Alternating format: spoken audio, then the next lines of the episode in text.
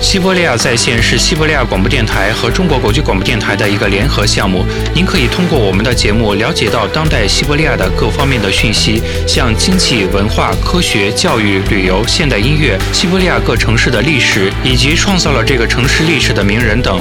本栏目由西伯利亚地区最大的广播电台西伯利亚广播电台独家提供。西伯利亚在线系列节目中，我们将为您讲述西伯利亚最有趣、最重要的故事。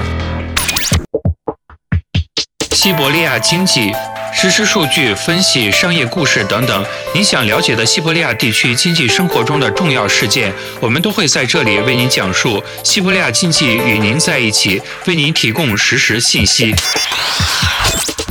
大家好，我是主持人韩波，我是主持人维罗妮卡。我们现在为大家介绍餐饮行业的新趋势。西伯利亚的餐饮行业的发展方向是怎样的呢？是开发新菜品，还是跟随世界潮流？商业走势。需要说明的是，今天俄罗斯当代餐饮市场上每一个领域目前都处在一个积极形成的阶段。如果说欧洲国家的这一领域早已发展成熟，那么俄罗斯的这一领域正处在开始阶段。是的，比如说订餐外卖市场就是一个鲜明的例子。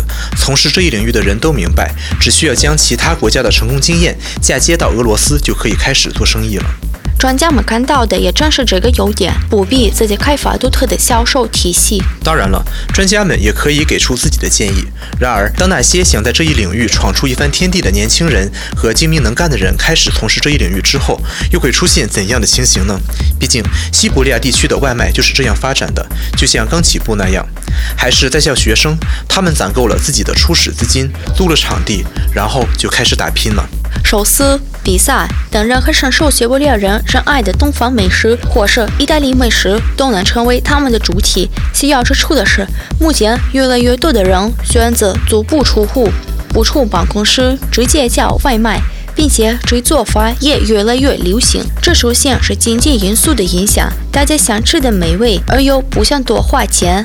而外卖很经济实惠，如果没错的话，现在说的应该是单独的送餐服务吧。是的，从新商务的角度看，是也只有送餐服务。有一些城市，这领域已发展成为了由数个乘车车间和电话服务中心构成的大型的机构。当然了，这机构中必不可少的还有送餐员和司机。是的，就是说，这其实并不是餐厅，客人不会去他们那里，不会坐到餐桌旁，当然了，也不会在现场点餐。这其中发挥着更重要角色的就是互联网资源、快速反馈电话、快速的服务与餐饮的质量。为了节省时间，他们通常都会选择外卖。看来，餐饮领域的大型玩家早就看上这一消费模式了。传统的餐厅和餐厅网络中的送餐服务只是一种补充业务。全俄罗斯目前仅有百分之十五的市场玩家提供这种服务。专家认为，这一领域发展潜力巨大。现在的客户服务技术的关键就是专卖与流动性。要想获得成功，必须遵循三个条件，这就是美味、快速和经济实惠。